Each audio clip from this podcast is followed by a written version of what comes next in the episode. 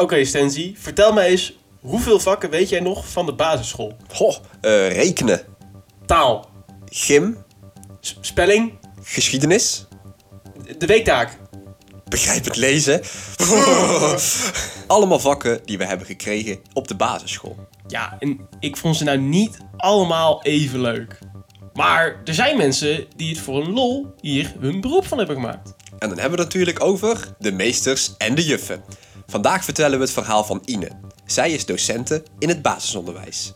En dit geeft ons de kans om daar wat vragen over te stellen. Hoe zwaar is het vak nu eigenlijk? En hoe staat het met de salarissen en het lerarentekort? Wat motiveert je om dit vak te doen? Hoe is het om les te geven tijdens corona? En hoe ziet de toekomst van het onderwijs eruit? Ja, dus ik vraag me echt af, hoe is het om docent in het basisonderwijs te zijn?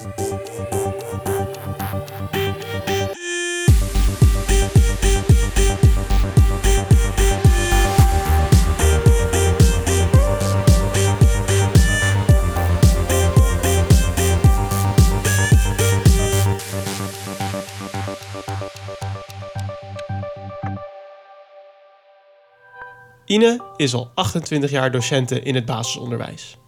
Ze begon in de vervangende pool en op dit moment geeft ze les bij kindcentrum De Kiezel in Best.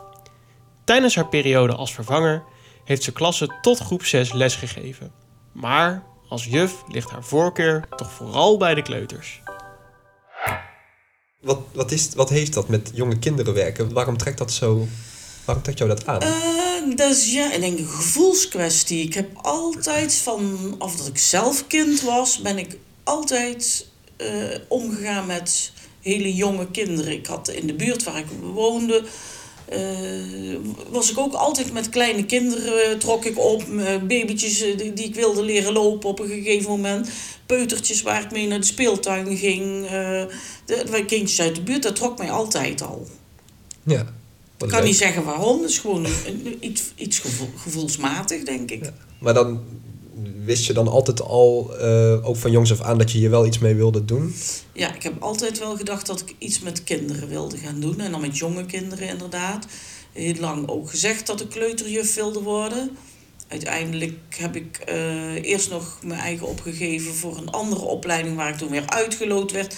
En toen dacht ik van, ik ga gewoon kleuterjuf worden. Ga gewoon de opleiding doen. En heb ik gedaan. Wat is er zo anders voor jou zoveel leuker aan kleuters dan bijvoorbeeld iemand, kinderen van de leeftijd groep 7, groep 8? Ehm, wat ik altijd het leukste heb gevonden is dat je, tenminste dat, dat is op de scholen waar ik gewerkt heb, niet met methodes werkt met kleuters. Dus je, bent, je hebt heel veel vrijheid in het omgaan en het lesgeven aan de kinderen. Terwijl als je in groep 3 tot en met eh 8 zit, is het eh, vaak dat je volgens de methodes werkt. En dat stond mij altijd een beetje tegen om ieder jaar hetzelfde te doen. Want dat is niet zo met kleuters. Ehm, oh, de basis is natuurlijk wel hetzelfde, maar de manier waarop je het eh, met aan kleuters brengt, ja, daar kan je zelf je draai aan geven. Thematisch werken, je kunt andere thema's doen ieder jaar. En ik moet zeggen tegenwoordig eh, dat de rest van het basisonderwijs daar ook wel in verandert. Hè. Bij ons op mijn school zijn ze nu in de andere groep ook wel thematisch aan het werken, maar dat is toch anders dan bij kleuters.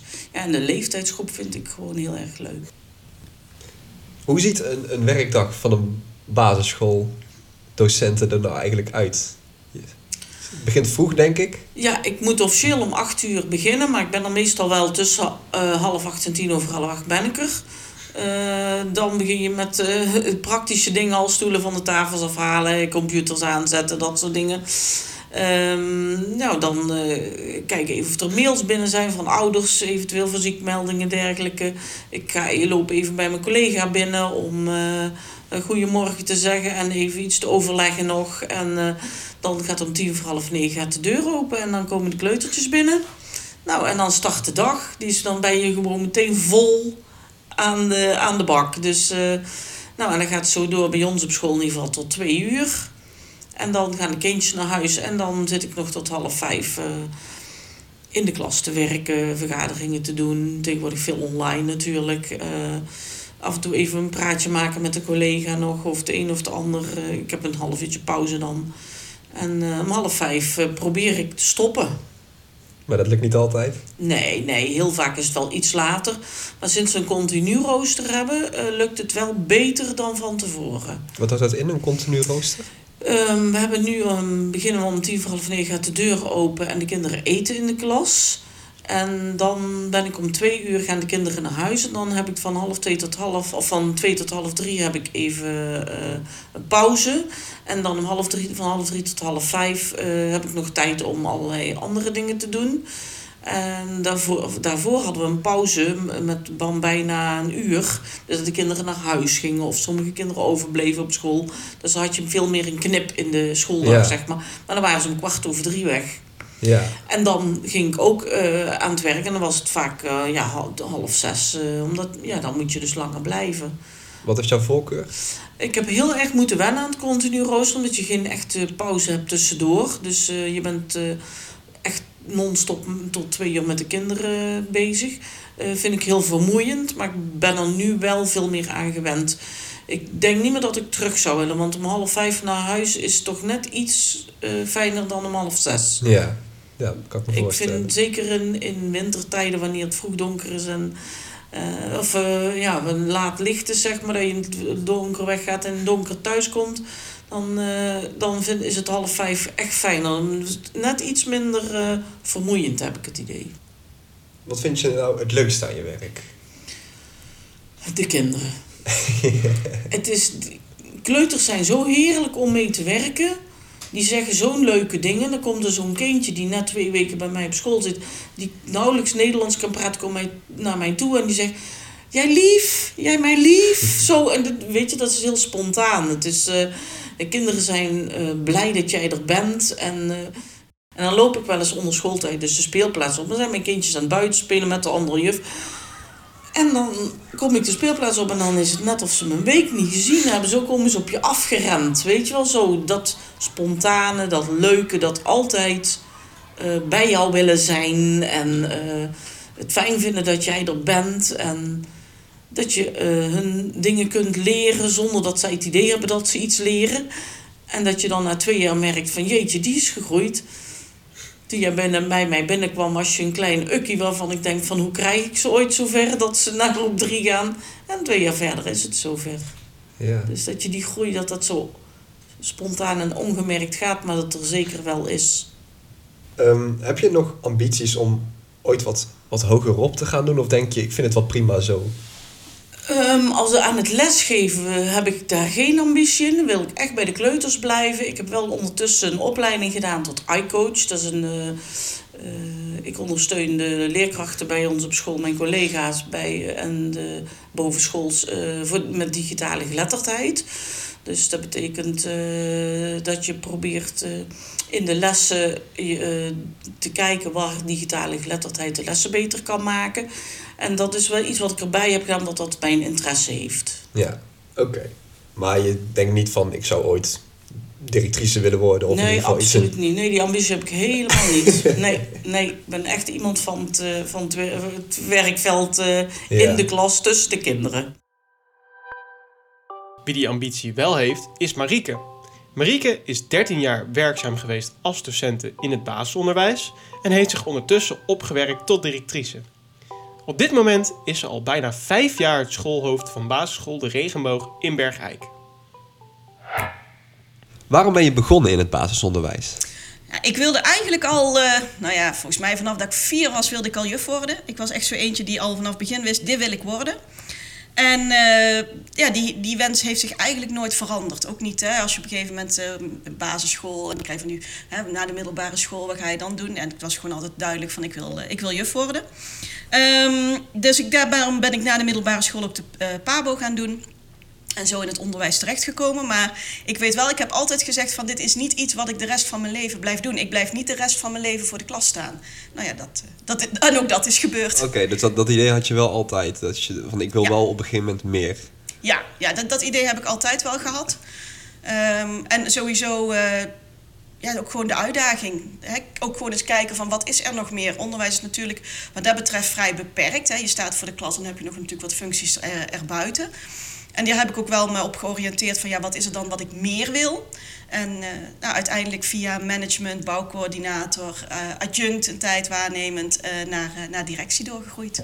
En wat was dan echt de reden dat jij zo graag echt naar de directie wilde? Was dat inderdaad de uitdaging of had het met meer te maken? Nou, ik merkte gewoon, ik ben vrij snel toen ik in het onderwijs zat, ben ik bouwcoördinator geworden. Waardoor je dus een, een, een aantal ehm, groepen aanstuurt qua, qua stukje management. Hè. Je zit in het MT, het managementteam van een, van een school. Dus je bepaalt ook wat meer mee over beleid en over de lijnen die worden uitgezet. Uh, en dat vond ik al heel leuk. En vervolgens ben ik ongeveer ruim een jaar, bijna anderhalf jaar, ben ik waarnemend adjunct geweest. Waardoor je dus helemaal in het management zit, ook als sparringpartner van de directeur. En toen heb ik ook mee, aan het schoolplan geschreven. En toen dacht ik, ja, dit vind ik wel echt heel erg leuk. Met, met leerkrachten in de klas kijken. Uh, maar ook het management, het is heel divers. De, de functie die ik ook nu heb is gewoon heel erg divers. Terwijl als je leerkracht bent, ben je helemaal gefocust op je klas. Dat vind ik ook geweldig, ook nog steeds. Maar met name die diversiteit, dat is wel wat me op een gegeven moment meer aansprak dan voor de klas staan. En dat miste je toen je, je was? Ja, ja dat, miste ik, uh, dat miste ik wel. Ja, en ik denk ook, dat heeft er ook wel mee te maken dat ik vrij lang op dezelfde school leerkracht ben geweest, wel verschillende groepen. Maar uh, ik denk dat het ook heel goed is om na een bepaalde tijd verder te kijken. En dat kan zijn hè, naar een andere school, uh, andere klas. Maar in mijn geval dacht ik, nou, ik wil toch wel eens ook gewoon gaan proberen of dit iets voor mij was. Ik heb ook wel zeker, het was natuurlijk een behoorlijke sprong in de diepe die ik heb gemaakt. Ja, ik wist ook helemaal niet, gaat het me bevallen? Uh, maar ik had altijd wel in mijn achterhoofd van, nou stel nou dat het dit helemaal niet is. En dan ga ik gewoon weer terug voor de klas, want dat vind ik ook nog steeds geweldig. Het is ontzettend leuk, het is heel erg wennen. Uh, ik heb de opleidingen heb ik ervoor gedaan, maar ook dat bereid je niet helemaal voor op wat er op een gewone dag allemaal bij komt kijken. Het is verschrikkelijk breed. Um, het scheelt ook wel, ik heb een hele kleine school. Uh, dus um, we hebben nu vijf, vijf groepen. In totaal zijn we met twaalf mensen. En daarmee moet je ook gewoon echt het allemaal samen doen. Dus een klein team. Maar bijvoorbeeld, een heel simpel voorbeeld, ik heb geen conciërge. Dus als er ballen op het dak liggen, ben ik degene die het dak op gaat om die ballen eraf te halen. En, Spannend werk. Ja, hartstikke, ja. Uh, en, maar je, je moet ook van, eigenlijk van alle facetten van een school, moet je iets afweten. En dat realiseer je niet zozeer als je voor een klas staat, maar als je directeur bent, eh, je moet weten hoe, met, hoe het met het gebouw zit. Als er een lekkage is, wat moet je dan doen? Je moet weten over uh, hoe bepaal je nou de visie van, van, van je school of van een bepaald onderdeel. Hoe zet je zo'n traject uit? Hoe ga je om met je personeel? Hoe zit zo'n gesprekkencyclus in elkaar? Hoe weet je nou of je de goede mensen aanneemt? Um, hoe zet je samen met je OC'er of je, je IB'er, hoe zet je een goede zorgstructuur zet je neer? Ja, dat, dat zijn, dat, het is heel erg breed. Um, ik ben een praktijkmens, denk ik. Ik wil echt met de kinderen zelf werken. En ik, ik zie wat mijn directeur doet. En die moet keihard, keihard werken. En wat zij doet, is gewoon, dat trekt me gewoon helemaal niet. Om met beleidsregeltjes bezig zijn, me over druk te moeten maken, over financiën. Uh, het stukje coaching wat ze doet, vind ik dan wel aantrekkelijk. Daarom heb ik ook die andere opleiding erbij gedaan. Maar er zijn te veel dingen die zij doet die ik niet zou willen doen. Jij bent liever dicht bij het kind. Ja. En ik vind ook mensen die niet meer voor de klas komen, dat die ook een stuk uh, het feeling met de kinderen verliezen. En soms ook beslissingen nemen waarvan ik denk van, hé, hey, jij staat niet meer voor de klas, dat merk ik. Ja? Ja. Dat ze misschien onbedoeld beslissingen nemen die niet in het belang zijn van de kinderen. Die uh, niet praktisch meer zijn en uh, moeilijk, moeilijk uitvoerbaar zijn. waar zij wel enthousiast gemaakt voor worden. Maar uh, dat ze vergeet dat dat niet alles zo makkelijk uitvoerbaar is in een grote groep kinderen. Maar dat ligt er heel erg aan wat voor soort directeur je bent en wat voor soort school jij bent en um, ja, hoe je daar de balans in vindt. Op het moment dat jij een, uh, een, een, grote school hebt, uh, waarbij jij als directeur inderdaad vooral bezig bent met het managen, of uh, hè, wat je bijvoorbeeld bij stichtingen ziet, dan heb je één directeur voor twee scholen. Ja, dan ben je vooral een manager. Dan ben je bezig met je beleidsplannen, met je schoolgids, met je formatie, met je nou ja, financiën. Daar ben je mee bezig. Um, dat is niet de directeur die ik wil zijn. Um, ik heb een kleine school. Ik ken alle kinderen. Ik weet wie de broertjes en zusjes zijn. Ik weet wie de ouders zijn. Ik sta regelmatig nog voor de klas. Um, en op het moment dat wij trajecten uitzetten, doe ik dat met mijn team. Want ik weet zelf veel te goed, ja, als er van boven komt en jullie gaan nu deze methode gebruiken of je gaat nu dit doen, ja, heel erg leuk. En dat heb ik als leerkracht zelf ook geroepen als een directeur dat tegen mij zei. Kom het maar eens even een keer een week voordoen met inderdaad mijn 32 kinderen. En dan heb ik nog combinatieklassen, dus dan heb ik een bijvoorbeeld een 3-4 waar je minimaal zes niveaus hebt. Kom het maar eens, kom het maar eens voordoen. Dus dat maakt wel dat ik als directeur me daar enorm van bewust ben dat je het draagvlak, dat het draagvlak bij jouw team, dat dat essentieel is om een, iets om een ontwikkeling te laten slagen. En dan duurt het misschien wat langer, want je wil iedereen daarin meenemen. Maar uiteindelijk is het resultaat wel beter. En ik denk dat het voor iedere directeur goed is om uh, eens in de zoveel tijd een dag een groep te doen. Ben je ooit bang geweest dat je die connectie zou verliezen als je directeur zou worden? Um, nee, nee, maar dat, dat heeft ook weer mee te maken met de, de persoon die ik ben. En gewoon, ja, weet je, waarom ben ik juf geworden? Gewoon vanwege die passie met dat werken met die kinderen. En dat vind ik heerlijk en dat vind ik nog steeds. En dat maakt ook dat ik mijn directeursrol ook op die manier invul. En ja, ik, ik kan, er zijn directeuren die dat uh, anders doen. En misschien doordat ik die connectie met die kinderen zo belangrijk vind... en ook wel regelmatig voor de klas sta... dat ik bepaalde andere zaken minder doe... die een andere directeur wel weer meer doet. Hè. Ik bedoel, daar, daar, is, daar is een, een, een, balans in, in te vinden. Maar die connectie kwijtraken, uh, nee. Maar nogmaals, ik zeg al, ik sta op een kleine school. Ik weet niet wat het zou zijn en of ik dat überhaupt zou willen. Stel dat ik een school heb met, met 600 leerlingen Ehm, of ik dat dan ook uh, uh, zo zou doen zoals ik het nu doe. En of ik daar de voldoening en het plezier uit zou halen wat ik nu heb. Want dat vind ik wel uh, geweldig. Weet je, ik bedoel, ik ben nu bezig met mijn schoolgids. En dat is natuurlijk heel technisch. En dan ben, ik, hè, dan ben je aan het schrijven. Oké, we hebben vorige keer, wat zijn de ontwikkelingen? Nou, en dan na een uur ben ik, echt, ben ik het echt helemaal beu. En dan loop ik echt gewoon even een kleuterklas in. En dan of dan loop ik buiten, want dat doe ik ook regelmatig. En dan ben je met die kinderen in gesprek. En ja, dat vind ik heerlijk.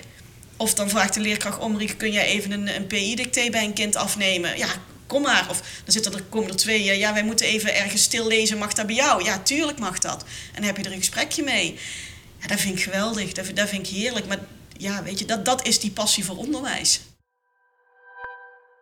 Het basisonderwijs heeft van 2017 tot begin 2020 een hoop gestaakt. Dit was voor verlaging van de werkdruk, een beter salaris en vooral een roep om aandacht voor de problemen die verder in deze sector spelen, zoals het lerarentekort.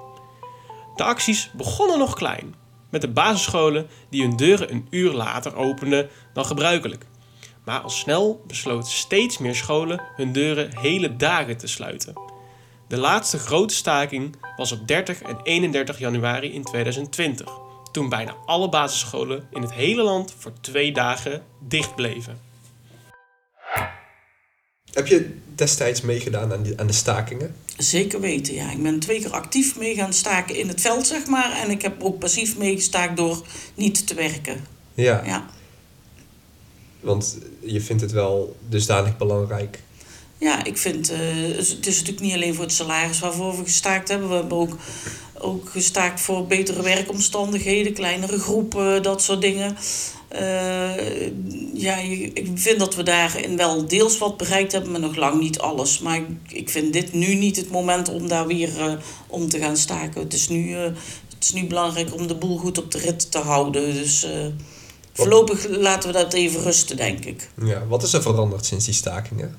Heeft het tot resultaat hebben, Er is natuurlijk wel wat geld bijgekomen. Ik denk ook een stuk bewustzijn dat er is gekomen van dat, uh, dat er beter naar het onderwijs gekeken moet worden wat we nodig hebben. Um, uh, er is nu pas eigenlijk doorgedrongen dat er een heel ernstig tekort aan leerkrachten is. En uh, dat daar nu dus ook vrij, eh, geld voor vrijgemaakt worden en ideeën voor worden bedacht om te kijken hoe dat verbeterd kan worden. Heeft jouw school destijds meegedaan aan de stakingen? Uh, ja, niet met allemaal.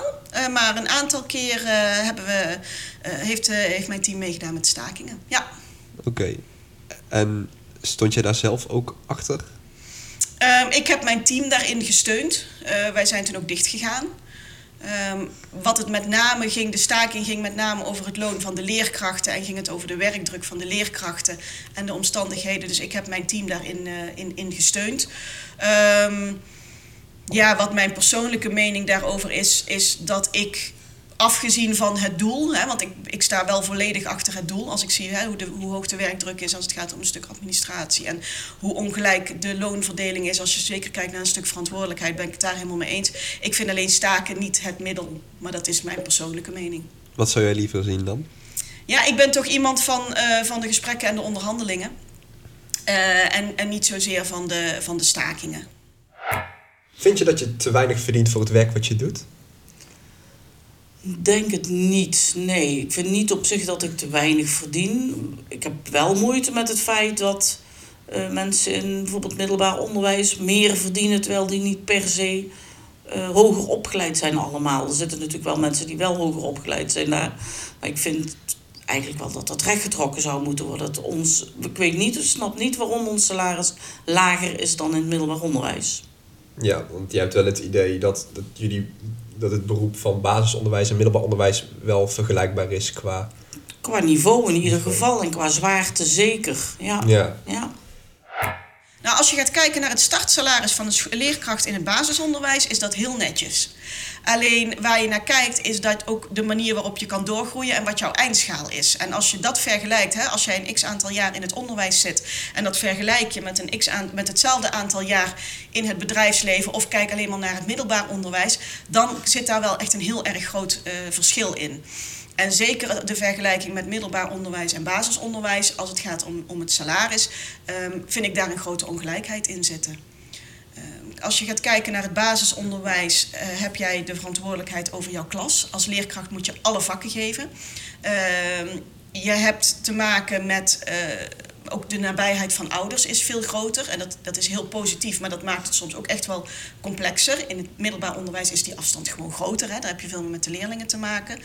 Nou, daarbij op het moment dat er in het middelbaar onderwijs uh, rapportgesprekken zijn of zo, nou, dan wordt er een, uh, krijg je een verkort rooster. Of dan, hè, dat gebeurt allemaal onder schooltijd. Nou ja, in het basisonderwijs is dat niet. Dat gebeurt allemaal na schooltijd. Dat komt er nog eens allemaal bij.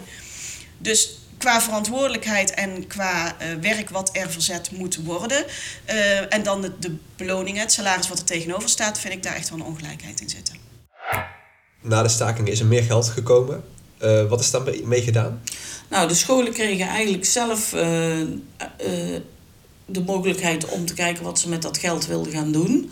Uh, er kon op verschillende manieren besteed worden. Um, het, het was ook aan het personeel op school zelf die mocht gaan bepalen met z'n allen samen uh, wat we met het uh, geld wilden doen. En bij, bij mij op school is ervoor gekozen om uh, een gymleerkracht aan te stellen. Eerst gaven alle, alle leerkrachten zelf gym.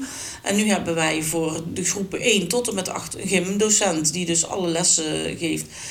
We hebben meer onderwijsassistenten aangenomen om de leerkrachten te ondersteunen in de klassen. We hebben, um, moet ik even denken, bijvoorbeeld een muziekdocent die nu nog regelmatig één keer in de twee weken in de klas les komt geven. Dus uh, dat was een keuze die bij ons op school gemaakt is. En dus vooral ondersteuning, extra ondersteuning. Want dat was wel echt nodig.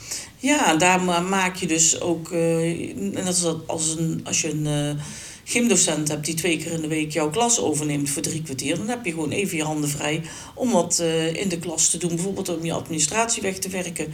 Je hebt na schooltijd natuurlijk ook wel tijd, maar je hebt ook heel veel tijd nodig voor alle voorbereidingen en voor alle activiteiten en uh, voor alles wat er op school en voor vergaderingen en zo. Dus het is heel fijn dat je dan wat extra geld en tijd hebt om, uh, om echt aan je klas te besteden. Ja. En er is er vrij recent nog een, uh, een pakket vanuit de, de overheid gekomen betreffende corona. Van uh, 8,5 miljard naar het onderwijs, waarvan de 6 miljard naar het basisonderwijs is gegaan. Dat is een hoop geld. Ja, zeker. Ja. Wat, wat, wat gaat daarmee gebeuren? Um, na de eerste lockdown hebben we uh, mogen inschrijven op ondersteuning uh, voor kinderen die waarvan verwacht is dat ze letterlijk door de corona een achterstand uh, opgelopen hebben.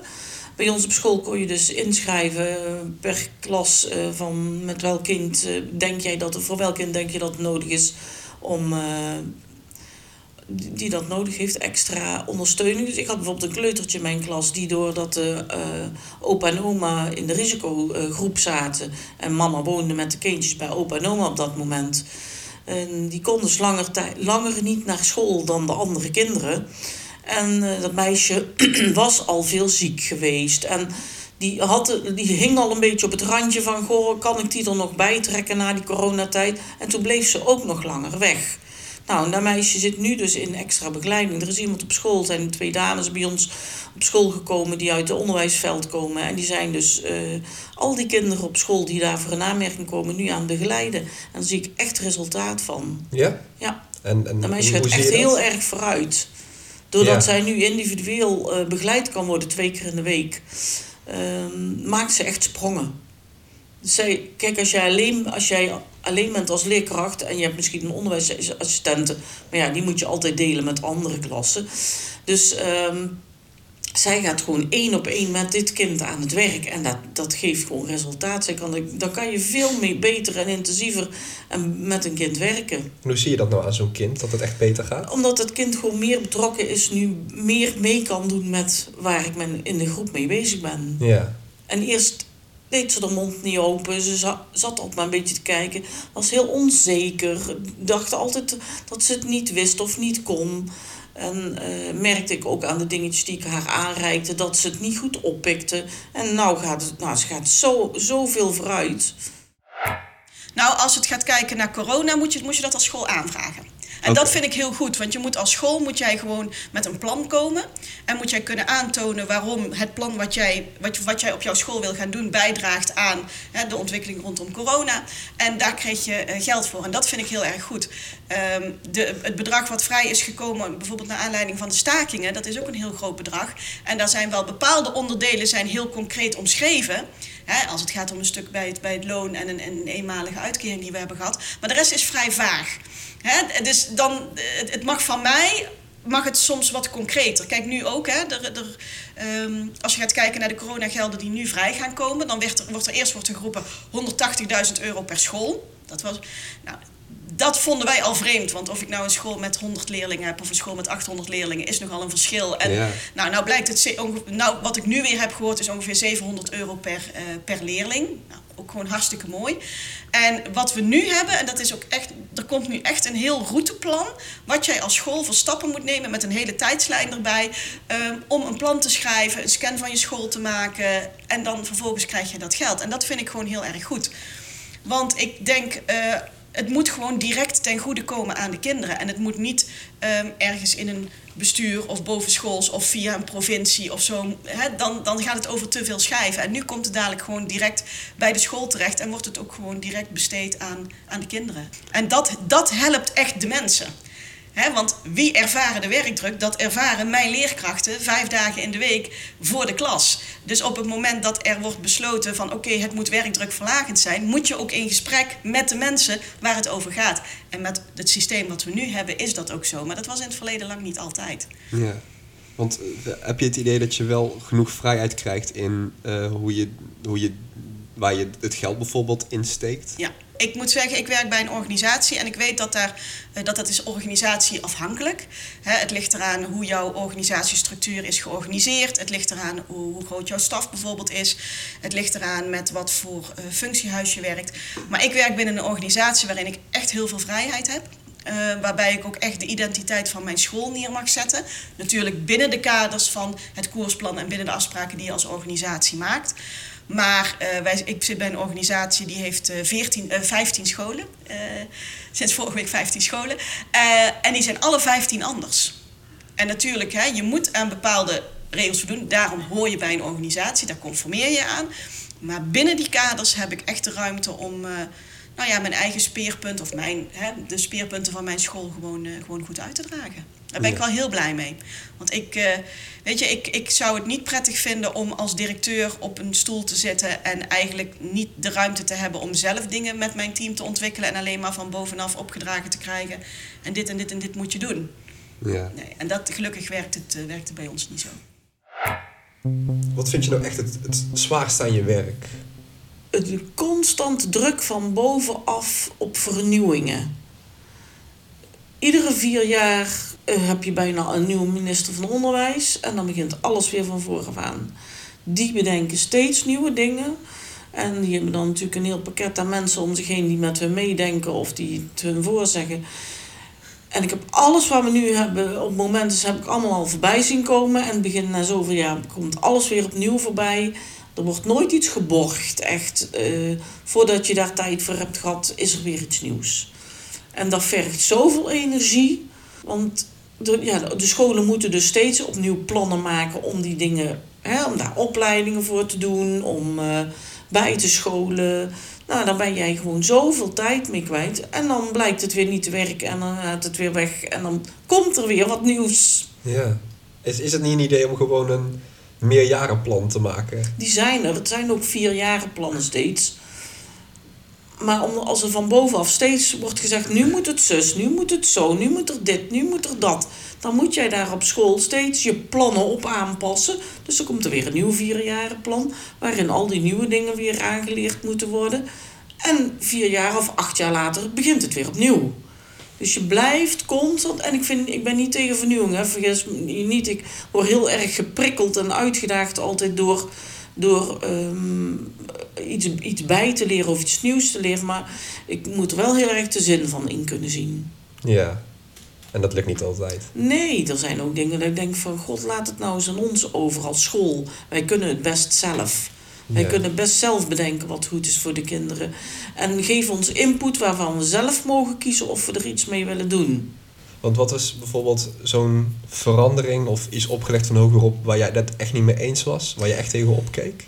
Ehm, ik kan niet zeggen dat ik het er niet mee eens ben. Ehm, bijvoorbeeld, nou, er is Engels bijgekomen. Ik vind het op zich heel goed. Ik bedoel, kinderen die in de basisschool eh, met Engels in aanraking komen. En dan zeg ik niet dat ze eh, Engels moeten leren zoals het op de middelbare school gaat.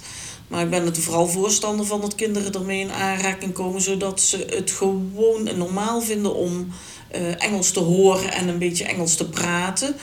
Ehm, maar dan geef ons daar dan ook de vrijheid in om het op een bepaalde manier aan te bieden. Nu eh, was het verplicht geloof ik vanaf groep 7. Nu willen ze het verplicht gaan stellen vanaf groep 5. Eh, daar vind ik dan weer druk verhogend. Dan denk ik van... ehm, geef gewoon een... Dan zeg van Engels moet in de basisschool. En we willen dat je aan het eind van de basisschool dit bereikt hebt. En laat ons zelf invullen hoe we dat doen, maar stel niet steeds zoveel verplichtingen. Laat scholen daar zelf verstandig mee omgaan. En dan komt er een vak als burgerschap bij. Wat is dat? Burgerschap, ja, dan leer je dingetjes die, die, eh, waar kinderen in de maatschappij mee in aanraking gaan komen. Eh, Een soort maatschappijleer voor de basisschool. ja, zo, dat, zo kan je het een beetje zien, ja. En dat is dan ook weer iets extra's. En ik zeg niet dat dat verkeerd is. Er zitten heel veel goede dingen in. Maar er komen zoveel van dit soort dingen voorbij steeds die je moet doen. Dus het is gewoon meer alles bij elkaar dan dat ik de dingen zelf niet goed vind. Wat zou je willen zeggen tegen politici die erover gaan? Bijvoorbeeld minister van Onderwijs. Stel die luistert hiernaar. Wat zou je hem tegen, willen, hem, tegen hem willen zeggen? Heb vertrouwen in de mensen in het onderwijs. Laat ons veel meer zelf bepalen wat we willen doen. Ik heb nu veel te vaak het idee dat ze ons dingen op willen leggen omdat ze denken dat we het anders niet gaan redden. Heb vertrouwen in de kwaliteit van de mensen in het veld. Hoeveel merk jij hiervan als directeur zijnde? Heb, heb jij veel last van druk van bovenaf? Ehm, nee, ik heb daar niet heel veel last van. Maar wat ik ook zeg, het heeft ook te maken met eh, eh, hoe, ehm, hoe vrij word je daarin gelaten door je organisatie. Want ik weet, er zijn echt stichtingen waarbij dat echt heel erg is. Dat, dat, dat weet ik ook. Ehm, daarbij zit er bij mij ook wel een stukje burgerlijke ongehoorzaamheid. Dat ik denk, nou, dat zeggen ze dat ik dat moet doen. En dan denk ik, zou, past dat nu in de ontwikkeling van mijn school? Nou, dan is misschien volgend jaar ook wel op tijd om er eens een keertje over te beginnen. Ik denk dat, ehm, ik, ik ook hè, als je gaat kijken naar, er komt daar weer een nieuwe regering. Ja, ik denk dat je, je, ik denk dat je heel goed moet kijken naar wat past bij mijn school, wat past bij mijn team, wat past bij mijn doelgroep. Ehm, en ja, sommige, sommige dingen moeten gewoon. Kijk, je moet een bepaalde zorgstructuur. En als je gaat kijken naar eh, het stuk registratie, is dat gewoon heel veel meer geworden. Je moet veel meer dossieropbouw hebben. Ja, dan kun je als school niet zeggen, dat doen we niet, want dan doe je kinderen tekort. Ja, dat moet. Ehm, en is dat altijd even logisch? Nee. Dan zeg ik, oké, dan moeten we dus met ons team binnen de kaders die zijn gesteld een manier vinden om het voor mensen wel behapbaar te maken. En laat het ons als school zelf doen. Ja, dan denk ik, ja, ga, blijf in gesprek met je team. Um, voorbeeld, uh, er werd nou vanuit onze organisatie uh, is er een, bureau in de arm genomen om voor een stukje professionalisering, laagdrempelige professionalisering, korte cursussen toegespitst op wat mensen willen, waar ze in ontwikkeling zitten of waar je met je team in de ontwikkeling zit. Nou, daar hebben we een presentatie over gehad, hartstikke mooi. En dat kun je dan in je team bespreken en mensen motiveren om dat te doen. En toen dacht ik, Oké, ga ik dat doen? Ga ik hier een teambijeenkomst aan besteden? Uh, nee, dat ga ik niet doen. Want ik liep even zo mijn mensen af en al mijn mensen willen, zijn bezig of zijn bezig met een opleiding of gaan volgend jaar een opleiding volgen vanuit hun intrinsieke motivatie met enorme ontwikkeling voor de school. En dan denk ik, hé, hoe mooi kan je het hebben als een leerkracht bij mij komt en die zegt, Marieke, ik wil opleiding tot ICT'er gaan doen hey, top, want ICT, dat is nou niet. Dat ik zeg, goh, daar ben ik nou echt heel erg ver in. Nou, we. Een andere zegt, ik wil heel graag taalcoördinator worden. Mag dat? Ja, dat mag. Een ander zegt, ik heb kinderen die, die moeten door die leerkuil. Ik heb een opleiding gezien, mag dat doen? Ja, dat mag. En dan denk ik, hé, mijn team is volop in ontwikkeling. Wat wel meer meeneemt, zorg dat die rode draad er blijft. Dat het geen eilandjes gaan worden. Dat is dan mijn taak als directeur om daarvoor te waken. Van oké, koppel het wel terug en wat betekent dit voor alle klassen? Maar moet ik dan vanuit, een vanuit de organisatie, ja, maar jong, eigenlijk moeten we het binnen deze kadertjes gaan doen. Nee, dat doe ik niet. Ik kan aantonen dat mijn team zich ontzettend aan professionaliseren is in het belang van de school.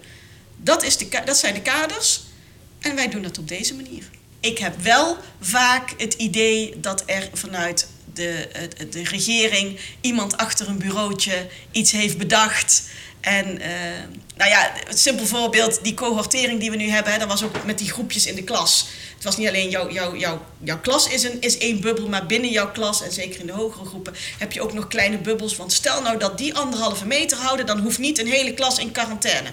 Waarvan wij al zeiden, ik weet niet welke man dat heeft verzonnen, maar is hij wel eens in een gemiddelde schoolklas geweest, hoe dicht de kinderen daar op elkaar zitten? Dit is gewoon niet realistisch. Nou, en wat ik, wat ik zou willen, is dat er vanuit het ministerie van Onderwijs er meer mensen zouden komen, echt die met hun voeten in het onderwijs staan.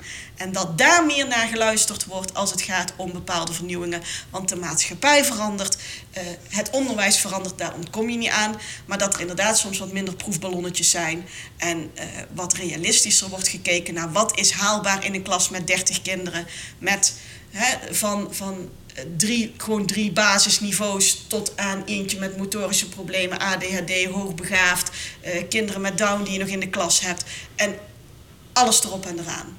Dan denk ik, daar mag wel eens, uh, daar mag, mag wel meer geluisterd worden naar mensen die er gewoon verstand van hebben en gewoon voor gestudeerd hebben. Dat zou ik wel een mooie verbetering vinden. Ik denk als er meer geld naar het onderwijs gaat, dat er ook meer mensen het onderwijs weer aantrekkelijker gaan vinden om naartoe te gaan. Ja. En dan hebben we ook geen lerarentekort meer. Maar nu duurt dat gewoon nog een aantal jaren voordat dat weer een beetje rechtgetrokken wordt. Waar komt dat lerarentekort vandaan, denk je? Um, langzaamaan is denk ik de, de uh, naam die het onderwijs heeft een beetje um, ja, achteruit gegaan, zal ik wel willen zeggen. Dat je het, hè, vroeger was onderwijs echt iets waar je tegenop keek, waar je dacht van nou dat is je van het dit beroep. Um, ik denk ook dat het een beetje te maken kan hebben met het feit dat de opleiding veranderd is. We hadden vroeger natuurlijk een aparte opleiding voor basisonderwijs en kleuteronderwijs. Die is in 1985 is die samengevoegd tot een uh, één opleiding voor groep 1 tot en met 8. Sindsdien is er uh, een hele grote uh, beweging geweest dat er steeds minder jongens, steeds minder mannen in het onderwijs kwamen. Eh, daar is schijnbaar het beroepsveld dus een heel stuk, stuk onaantrekkelijker eh, voor geworden. En uh, ja, dat maakt dus dat er op een gegeven moment een, een tekort gaat ontstaan. Mede doordat er natuurlijk een hele grote groep oudere leerkracht eh, nu is, die langzaam afscheid gaat nemen van het onderwijs. Ja. En het onderwijs is ook best zwaar geworden, denk ik, in de loop van de tijd. Dus heel veel mensen gaan uiteindelijk iets anders doen. Iets anders zoeken. En dan eh, zwaar vooral lichamelijk of... Ja, beide, lichamelijk en geestelijk. Het lerarentekort zit hem in mijn beleving nog niet eens zozeer om je klasse bemenst te krijgen. Dat lukt, hè, met wat moeite lukt dat over het algemeen wel. Het probleem ontstaat op het moment dat er mensen ziek worden. En er geen vervanging is. En dat is op dit moment gewoon een heel erg groot probleem. Uh, zeker nu met corona, hè, dat als mensen getest moeten worden of inderdaad corona hebben in quarantaine moeten. Om het dan opgevangen te krijgen is gewoon echt een heel erg groot probleem. En daar hebben we gewoon niet genoeg mensen voor. Ja, want je hoort ook wel eens verhalen over uh, scholen die op een gegeven moment klassen kinderen naar huis moeten sturen omdat er geen vervanging is voor een zieke docent. Heb, ja. Hebben jullie daar last van? Hebben jullie dat wel eens gehad? Op mijn school nog niet, maar uh, daar ben ik een uitzondering in. Dat weet ik. Want nou ja, ik zeg al, ik, ik zit op dit moment echt fijn ruim in mijn, in mijn, in mijn formatie. Dus op, want wij hebben natuurlijk ook onze zieken gehad. En wij hebben ook onze mensen met, met, met corona gehad. Maar dan kunnen wij het met, binnen onze school met onze eigen mensen oplossen. En dat betekent ook dat ik ook regelmatig nog voor de klas sta. Uh, toevallig vorige week nog, leerkracht was ziek, geen corona. Maar ja, je kan ook nog gewoon ziek worden in deze tijd. Uh, en uh, dan zeg ik, nou dan ga ik voor de klas. Want dan hebben ze een bekend gezicht voor de klas, ook in verband met corona. Dat je zegt, nou probeer zoveel mogelijk mensen van binnen je school er neer te zetten. en zo kunnen wij het opvangen. Maar op het moment dat je die ruimte niet hebt en als organisatie niet de, de, in, in de situatie bent dat je mensen extra hebt om in te springen als er vervangers nodig zijn. Ja, nu mag je bijvoorbeeld geen klassen opsplitsen. Dat gebeurde ook nog wel eens. Hè? Als jij uh, een leerkracht die een dag er niet was en je had geen vervanging, nou, dan deelde je ze voor één dag op. Dat weet je, hè? dat hebben wij ook wel eens, uh, wel eens moeten doen. Maar dat mag nu niet, want je mag geen groepen mengen. Dus ja, dan wordt het echt ingewikkeld. De oplossing voor het lerarentekort ligt misschien wel in de opleiding tot docent basisonderwijs. De directe opleiding tot dit vak is de Pedagogische Academie voor het Basisonderwijs, oftewel de PABO. De PABO is een vierjarige HBO-studie. We praten daarom met Valentijn. Valentijn is een tweedejaars PABO-student aan de Fontis in Eindhoven. Waarom besloot je de PABO te gaan doen? Waarom besloot ik de PABO te gaan doen? Um, nou, ik, was er niet heel veel mee bezig, moet ik zeggen, op de middelbare school. Um, ik had het, uh, het, profiel gekozen natuur en techniek. Dus ik, ik, was veel meer georiënteerd op iets technisch. En ik dacht ook eigenlijk dat ik iets technisch zou gaan studeren en later een beroep wilde gaan doen in de duurzame techniek. En ik ben toen allemaal naar van die studiebeurzen geweest. En daar ben ik gaan kijken naar opleidingen die iets te maken hadden met de techniek, zoals technische bedrijfskunde. Maar ze trokken mij gewoon helemaal niet aan. Dus het was mijn verstand zei ik wel van, uh, dit is leuk. Terwijl mijn gevoel daar gewoon helemaal niet zei. Um, ja, heb ik het eventjes gelaten. Want na de HAVO ben ik naar Engeland gegaan.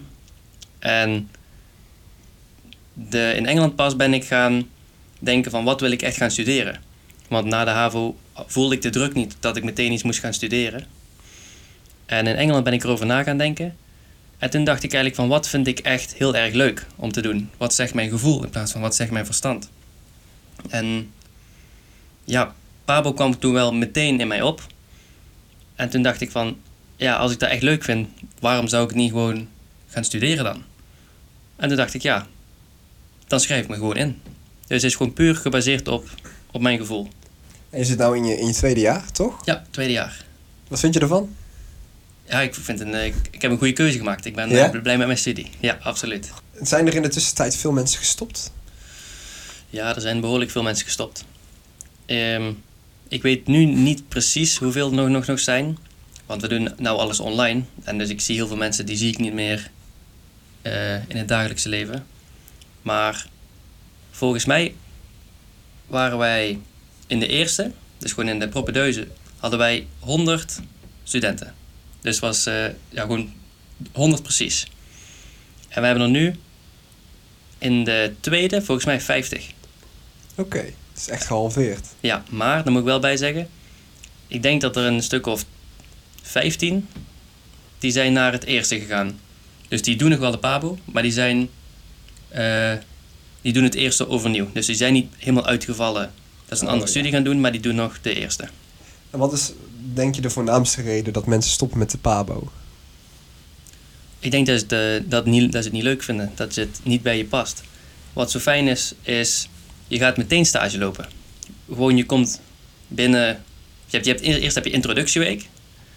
Ehm, daarna begint gewoon de, ja, de, de school, dus dat begint de eerste lesweek. Dan krijg je nog wat uitgelegd over het gebouw en over wat, wat er gaat gebeuren ehm, het komende jaar.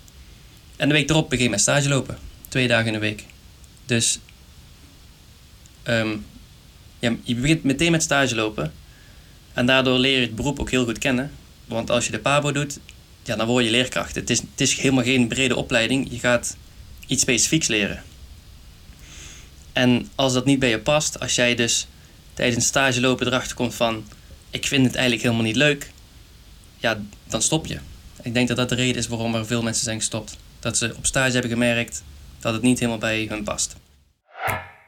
Jij vertelde net dat eh, je had vroeger een aparte kleuterschool en een aparte basisonderwijsschool waar dan de kleuters niet bij zaten? Of Nee, heel vaak zaten die ook apart in een apart gebouw. eh, en die zijn vanaf 1985 zijn die samengevoegd.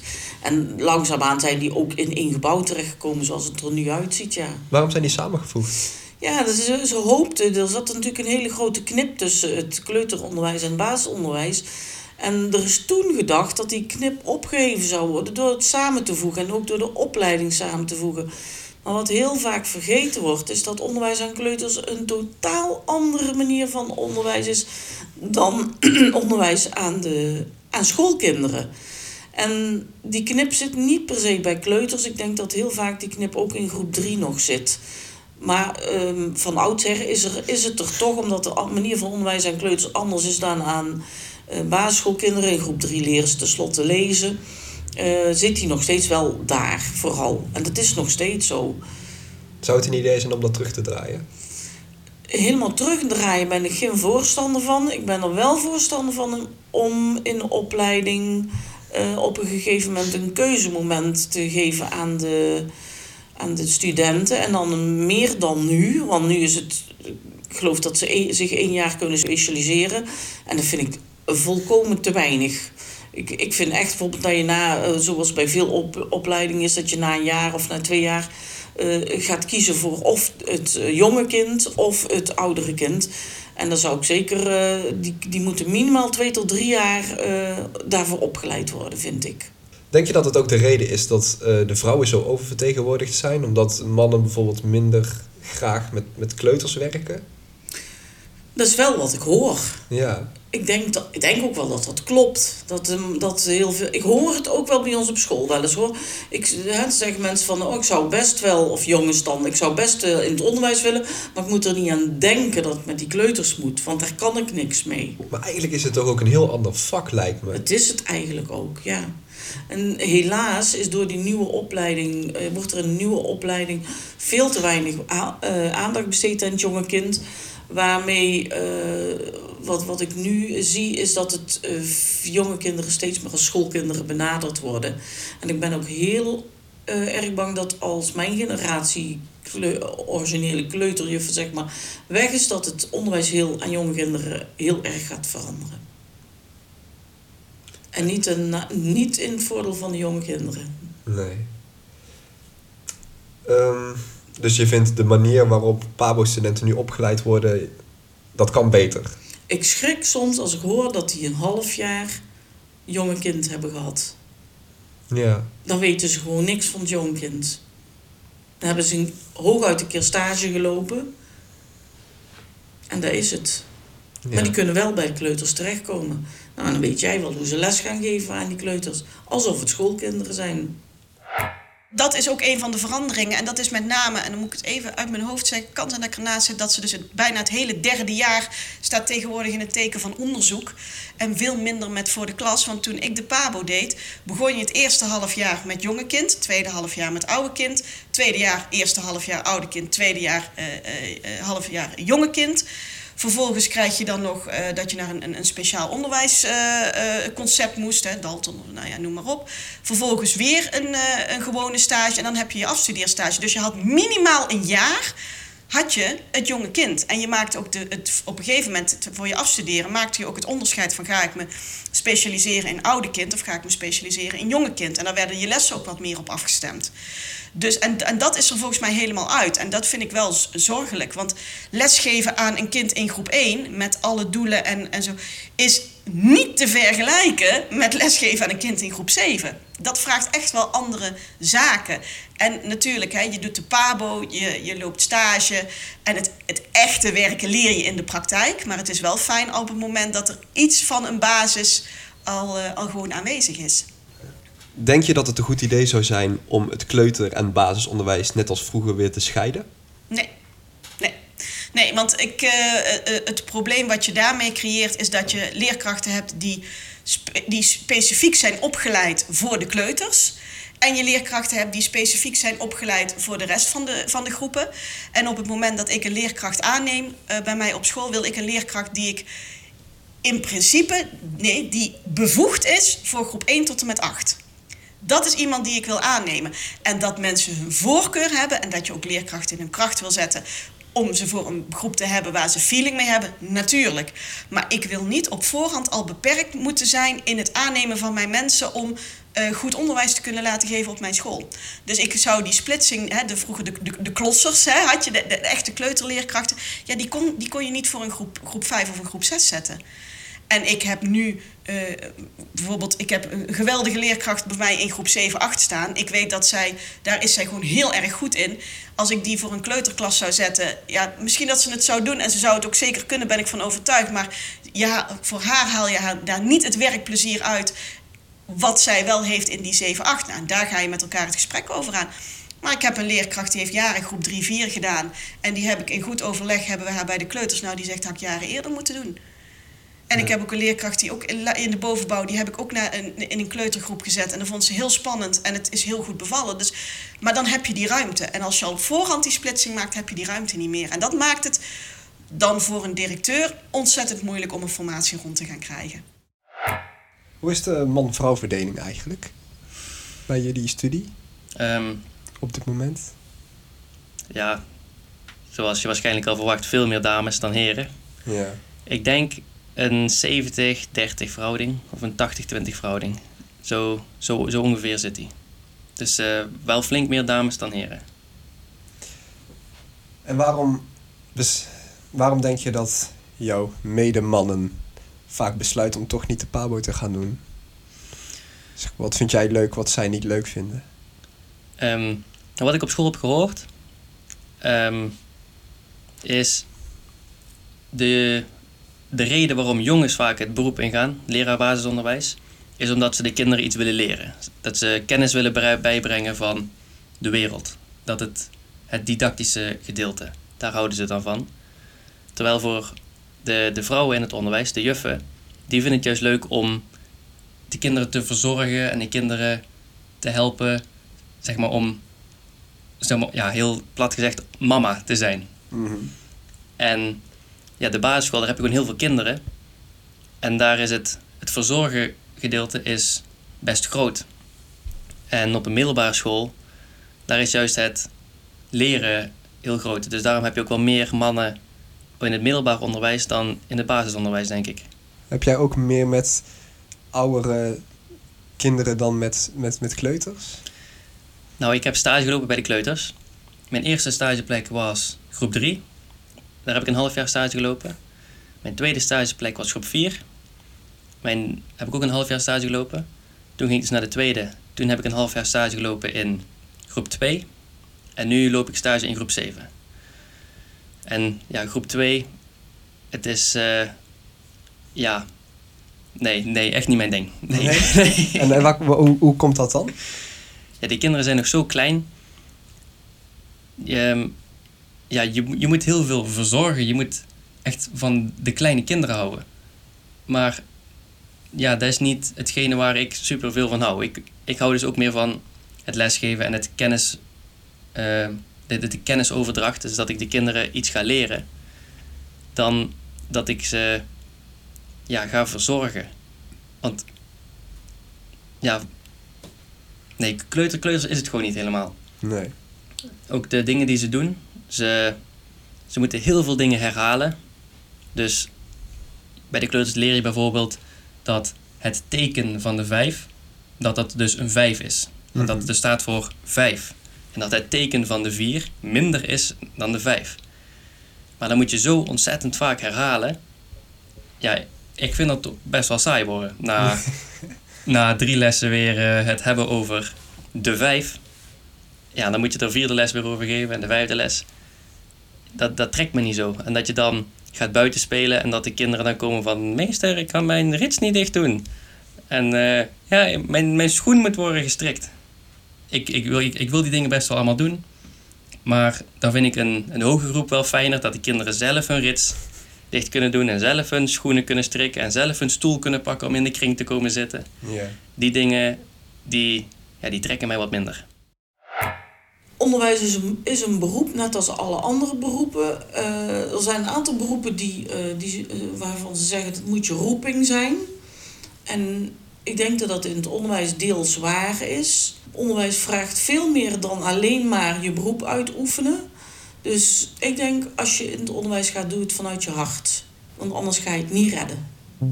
Heb je wel eens een stagiair gehad die je hebt geadviseerd van stop ermee? dat je dacht, Ehm, dit wordt hem niet? Ja, ik weet niet of ik op dat moment gezegd heb stop ermee, maar ik heb wel, eh, wel in, de, in de evaluatie gezegd van dat er toch nog wel heel veel is waaraan gewerkt moet worden. En waarvan ik dacht van gaat hij het wel redden. Waarom dacht je dat? Nou ja, omdat dat ze niet genoeg initiatief liet zien. Ehm, omdat ze veel beloofde en niet waarmaakte. Eh er te makkelijk over dacht dat het wel kon zo op die manier.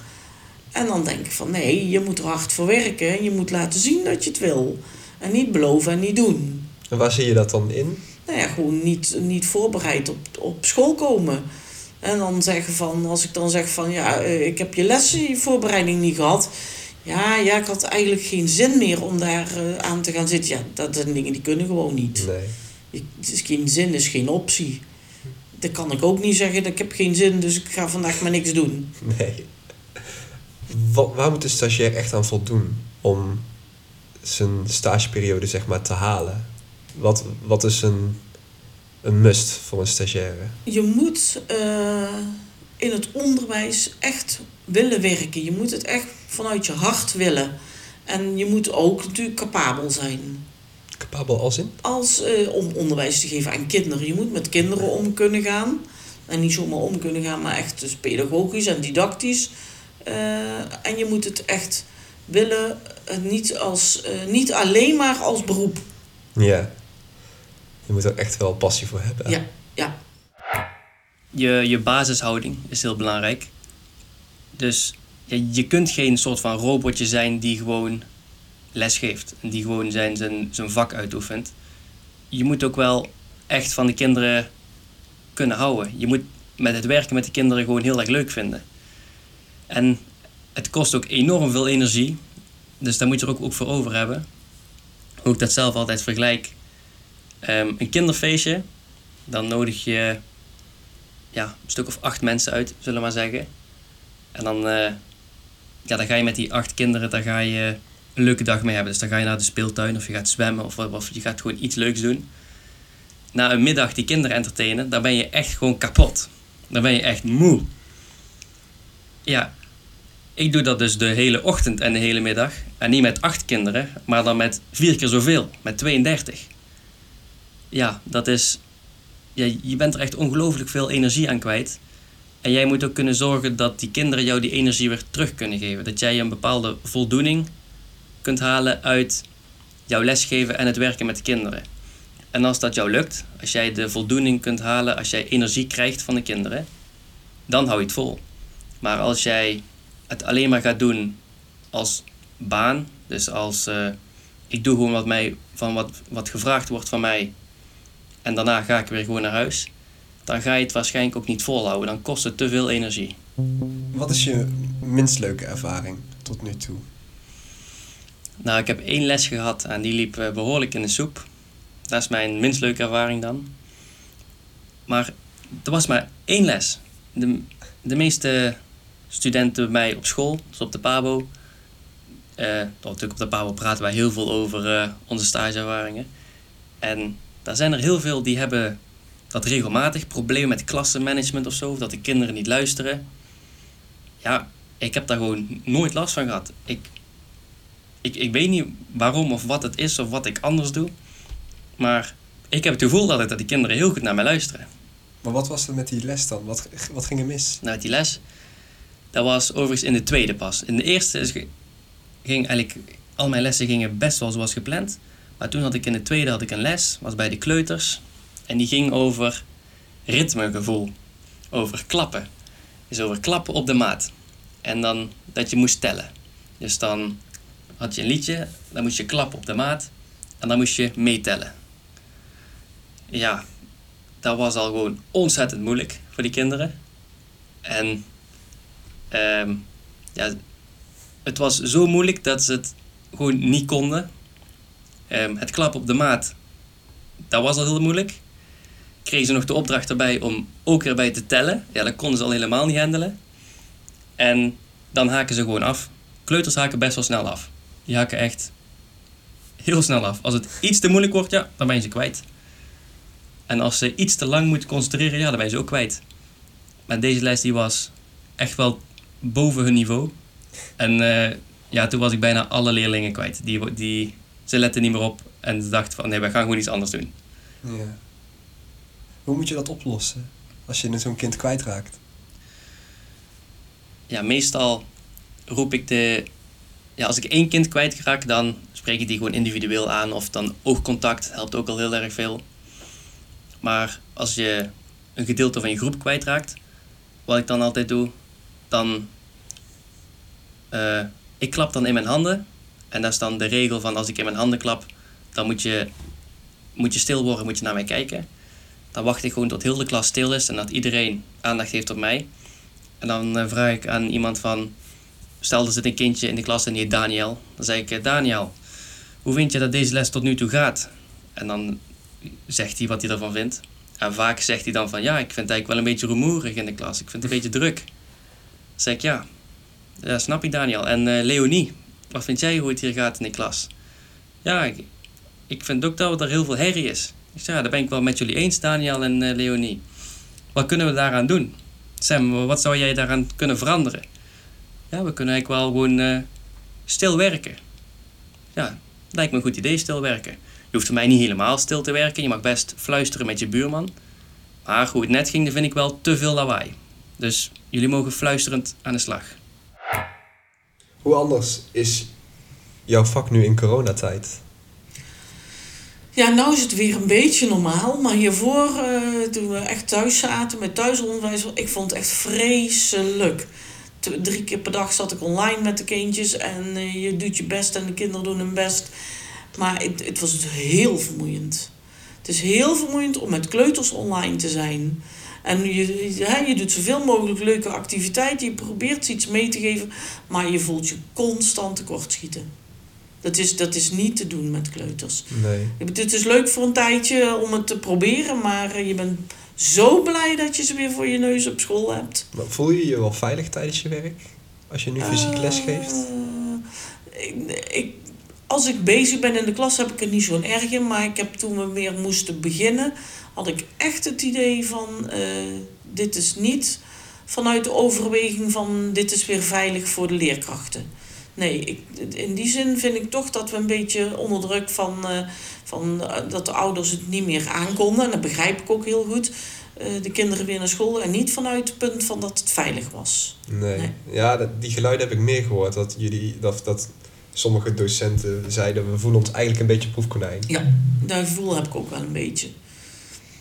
En dan blijkt dus ook een kindje bij ons op school met corona besmet. En dat betekent dus meteen dat er twee klassen thuis moeten blijven. Ze, eh, minimaal vijf tot tien dagen. En eh, de leerkrachten getest moeten worden en zo. En dan denk je, dat heeft nogal wat consequenties als dat gebeurt.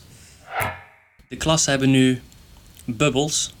Dus mijn groep 7 en de andere groep 7, dat is een bubbel. En die mogen niet in contact komen met andere klassen en andere leerkrachten. Want als er nu een kind of een leerkracht corona krijgt, moet iedereen naar huis, moet iedereen in quarantaine en iedereen getest worden. Tenminste, als je wil getest worden, want dat kun je niet verplichten. Ehm, en als dus, stel er wordt iemand in mijn klas ziek, die krijgt corona. En mijn klas die heeft op het schoolplein pauze met groep 8 en groep 6. Ja, dan, dan moeten die ook in quarantaine. Dus om dat in te dammen, hebben ze besloten dat alle pauzes die lopen voortaan anders. Leerkrachten die, die zie je niet meer zo heel veel in de, in de koffiekamer. Wel, nee, die zie, die zie je niet meer zo heel veel in de koffiekamer. Want die mogen elkaar ook niet al te veel zien. Om dus in je eigen bubbel te blijven. En als er een klas naar huis moet, dat er dan maar één klas naar huis hoeft. In plaats van de halve school. Ja. Dus vooral met pauzes merk je het, eh, verschil wel. Een best wel leeg schoolplein heb je dan. En mijn klas is zelf een keer in quarantaine moeten gaan. Er was een leerkracht die, die kreeg corona. En toen moest dus mijn groep 7 en de andere groep 7 moesten in quarantaine. Ehm, na vijf dagen zijn we allemaal getest. Tenminste, de meeste zijn toen getest. Sommigen die wilden dat niet. Ehm, daarna konden we gewoon weer naar school toe. En degenen die dus niet waren getest, die moesten nog langer in quarantaine en konden daarna weer naar school. Maar uiteindelijk is er niks, niks overgedragen. Is er één iemand binnen een klas besmet, moet de hele klas minimaal vijf dagen in quarantaine. Ja. Dus je wil dat risico enorm beperken. Dus hè, wij, ik, ik, werk op een, ik ben directeur van een school waarin wij eh, heel veel samen doen. Eh, wij werken groepsdoorbrekend bij bepaalde zaken, maar wij hebben bijvoorbeeld iedere twee weken hebben wij een viering waarbij de hele school bij elkaar komt, allemaal optredens hebben, ouders erbij. Ja, dat hebben we al ruim een jaar niet meer gehad. Toen het nog, eerst zonder ouders, hè, want die mogen nou de school nu ook in, eh, ook in verband met de anderhalve meter en geen externe nu in de school. Toen deden we het nog wel met de kinderen zelf en dan streamden we het en dan konden ouders gewoon live eh, digitaal meekijken. Maar nu mogen we gewoon ook niet meer met de klassen tegelijk in een ruimte zitten. Dus ja, dat houdt nu ook eventjes op. En ja, dat is wel, eh, dat is wel jammer. Voel je je in deze tijden nog wel veilig op school, zeg maar? Ja, ja, ik voel me absoluut veilig. Eh, we hebben hele goede afspraken gemaakt. En het is natuurlijk. eh, je hebt natuurlijk de, de, de, veiligheidsmaatregelen waar wij ons gewoon vanuit de regering, vanuit RIVM, gewoon aan moeten houden. Nou, die hebben we ook doorgevoerd. Er zijn er die moeten, er zijn er die dringend worden geadviseerd. En ook die dringend werden geadviseerd, hebben we ook gedaan. Dus wij zijn op dit moment best streng daarin. Hè? Kinderen van 7, 8 lopen met een mondkapje door de gang. Leerkrachten lopen met mondkapjes. We houden echt die anderhalve meter aan. En ja, en soms is het zoeken van, oké, hè, binnen de maatregelen heb je ook nog gewoon het sociale component. Hè? Je bent een team en je wil ook wel eens bij elkaar zitten. Nou, hè, kunnen we dat toch doen op anderhalve meter met de verantwoordelijkheid die iedere volwassene gewoon heeft om ook die anderhalve meter eh, te waarborgen. Ehm, en ik denk dat ons dat gewoon goed lukt.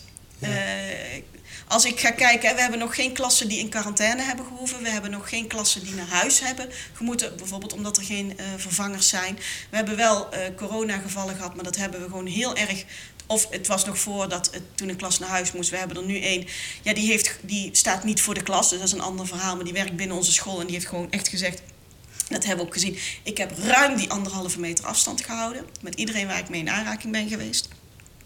En ik denk, zolang we dat doen en we zijn er met z'n allen alert op. En dan heb ik het voordeel dat wij gewoon een, een school zijn met grote lokalen, eh, met, met een grote centrale ruimte, waarbij je dus ook echt de ruimte hebt om langs elkaar af te bewegen, voel ik me veilig.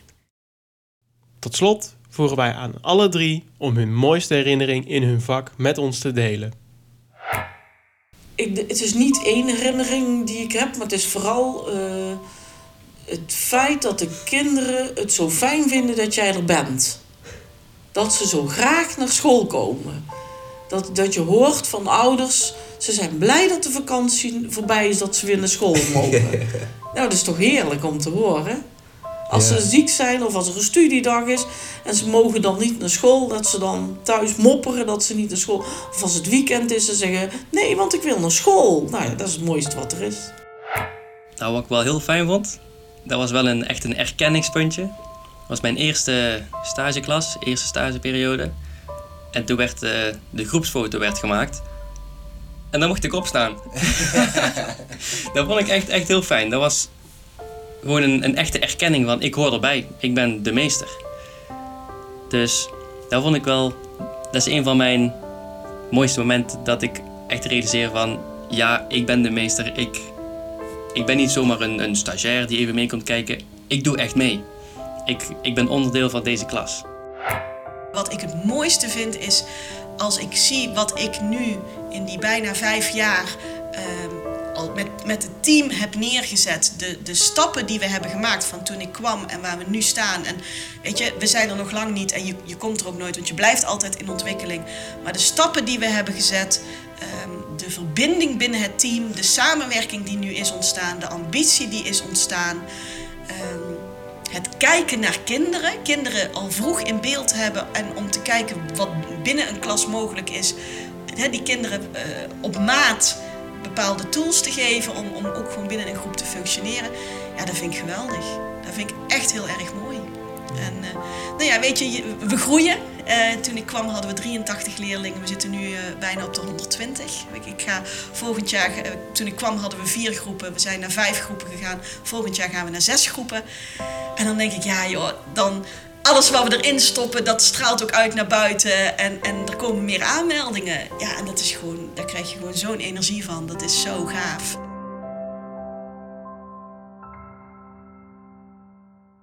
Je hebt natuurlijk als do- een docent in het basisonderwijs, zing, je zingt heel veel met kinderen. Ja, regelmatig. Ja, iedere dag zingen we wel. Ja. Ja. Zou jij een afscheidsliedje voor ons Ik willen zingen? net vragen, ga je me toch niet? Ja. Om ermee uit te gaan. Hoe wil je dat ik zing? Wat zing je als de kinderen weggaan? Niks. Niks? Dat zingen we niet. We zingen bij het fruit eten. En we zingen eh, soms als we... Nou, ik zal het liedje zingen wat we altijd zingen als we gaan opruimen. Oh ja. Misschien... eh, Nou, we gaan het zo ook herinner- Ja, we gaan ook op. Misschien herinner je je die nog wel. 10, 10, 10, laat al je vingers zien. Niet meer spelen, niet meer praten. Hou de juffrouw in de gaten. 10, 10, 10, laat al je vingers zien. En als ik dat gezongen heb, zitten ze allemaal voor mijn neus op de grond te wachten, want dan gaat de juf iets vertellen. Dat liedje zit dus nog altijd sinds die draaidag in mijn hoofd, hè? Ja, jij wilde zo graag dat zij ging zingen. ja, en ik vond het prachtig. Ik vind het alleen wel jammer dat ze dat soort dingen niet op mijn opleiding doen. Ja, nee, snap ik. Maar dankzij Ine en natuurlijk ook Valentijn en Marieke hebben we wel echt een duidelijker beeld gekregen van het vak en de issues die er spelen. En hey luisteraar, ik zou eigenlijk ook wel een duidelijker beeld willen van jouw verhaal. Dus mail ons op contact@jouwverhaalpodcast.nl. En doe dat snel, want we zijn al bezig met aflevering 3 en die zal gaan over... Ehm, Martin, ik moet eigenlijk wel naar huis, want anders ben ik nooit op tijd thuis voor de avondklok. Ja, maar ik ben net aan het vertellen wat we het volgende verhaal gaan vertellen. Oh joh, maar dat soort updates kunnen ze gewoon volgen via onze Instagram, jouwverhaalpodcast. En dan kunnen ze ook meteen laten weten wat ze van deze aflevering vonden. Ja, oké. Nou, dat is goed. Nou, dan zou ik zeggen... 10, 10, 10. Laat al je vingers zien. En wij gaan opruimen. Tot snel. Doei!